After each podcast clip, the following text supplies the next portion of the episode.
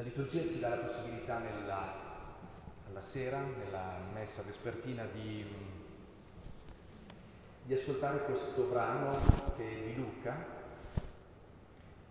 che ci parla di questi discepoli di Elmaus che appunto il primo giorno della settimana, che per noi è diventata la domenica, ma per loro era appunto il primo giorno della settimana, come se noi, per noi fosse il lunedì, per questo si dice Gesù è risorto l'ottavo giorno, che l'ottavo giorno non esiste, l'ottavo giorno è per dire il giorno dell'eternità. Questi discepoli eh, assomigliano a persone che stanno andando in terapia. E in fondo che cosa hanno vissuto in questi tre anni? Hanno gettato le loro speranze su qualcuno, hanno scommesso su qualcosa, come quando scommetti su una persona di cui ti innamori, su un lavoro che ti piace, una passione che ti muove il cuore. E cosa succede? Dopo tre anni hanno visto fallite le loro speranze, diciamo le loro attese. Noi speravamo fosse lui a liberare Israele. E qua c'è tutto, tutta l'amarezza, la tristezza di queste persone che eh, in fondo hanno visto infranti i loro sogni e devono ritornare, ritornano nel loro paese, perché tutto secondo loro è andato male, è andato perduto. E la nostra vita tante volte assomiglia a questo, quando si cresce un po' negli anni. A un certo punto che sembra che le speranze, le tue attese vengono deluse, perché il matrimonio non era come pensavi, i figli non sono come li avevi immaginati, il lavoro nemmeno quello, e gli amici, e il rischio è proprio così, e anzi forse bisogna passarci. E ciascuno di noi in qualche modo in quel momento cosa cerca di fare? Di tornare, tornare in qualche modo indietro, eh, un po' con la coda tra le gambe. E Gesù si incammina e si mette a fianco a loro. Non si fa riconoscere che il risorto non è uno che finalmente ha vinto la morte e va in piazza a dire vedete ve l'avevo detto. Non è questo, questa è la violenza, è la vittoria della violenza. Dell'eroe come magari siamo abituati a vederlo nei film, non di Gesù. Gesù eh, entra e non, è, non ha la pretesa di farsi riconoscere, ma che loro facciano il cammino che devono fare. E qual è il cammino prima di tutto che devono fare?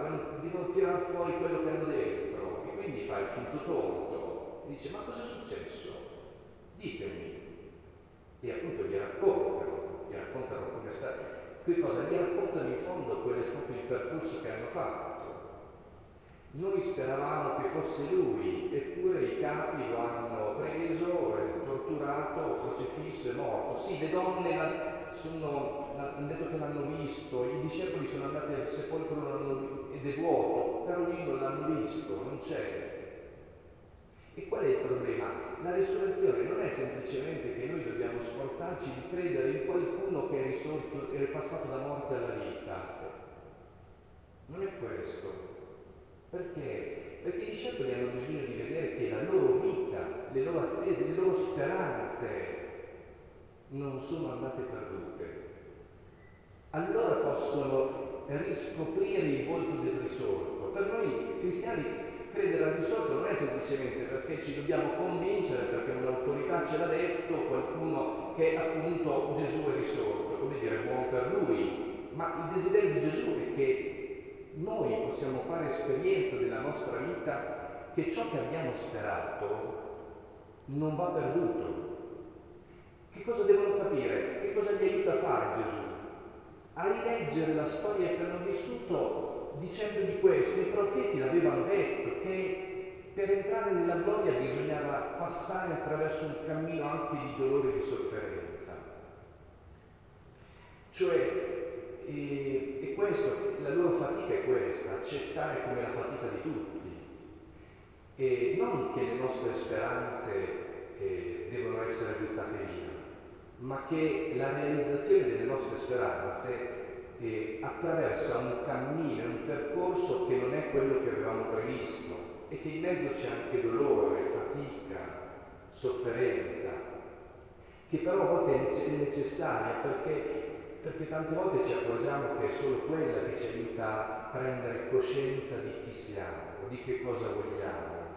Forse certe attese rispetto a tua moglie, ai figli, al lavoro, impari a lasciarle da parte solo quando appunto eh, vivi un piccolo fallimento e sei chiamato a dover ridimensionare la tua vita, e in quel momento abbiamo bisogno di qualcuno che ci aiuti come Gesù a loro a fare esperienza di che cosa? Che tutto viene ripreso, riscoperto, che nulla è andato perduto.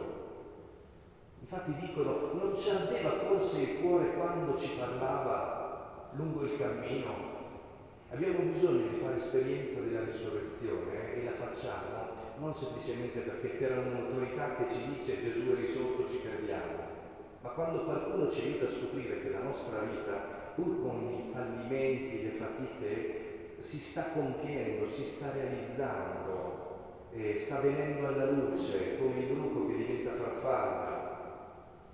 Allora vogliamo chiedere al Signore che ci aiuti a entrare dentro questa prospettiva, ci aiuti a riconoscere eh, attraverso che cosa? Quelle persone che a volte fanno quel piccolo dis- tratto di strada, eh, come è stato per loro, che si fermano a mangiare con noi, proprio a tavola, o a condividere un pezzo della nostra vita, e ci aiutano a riaprire gli occhi.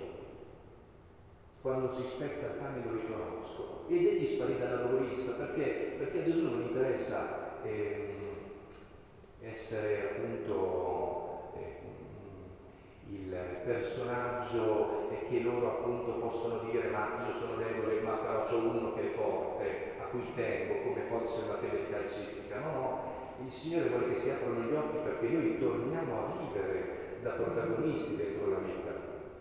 Chiediamo allora al Signore che ci doni di fare queste esperienze, di poterlo riconoscere eh, risorto, e di riconoscere quando la nostra vita, eh, così, grazie dei fratelli e sorelle, eh, ritorna a sperare, ritorna a vedere, e possiamo essere anche noi per i fratelli quelli d'aiuto per tornare a sperare e per tornare a vedere.